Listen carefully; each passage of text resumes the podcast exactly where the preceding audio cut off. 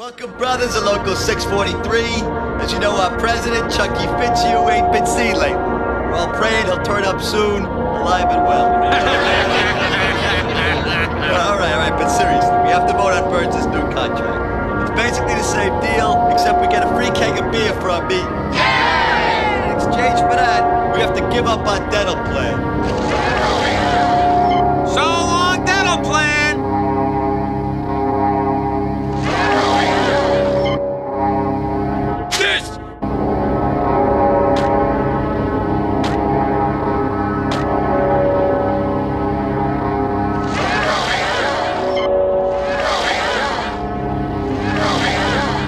You know what I think of this?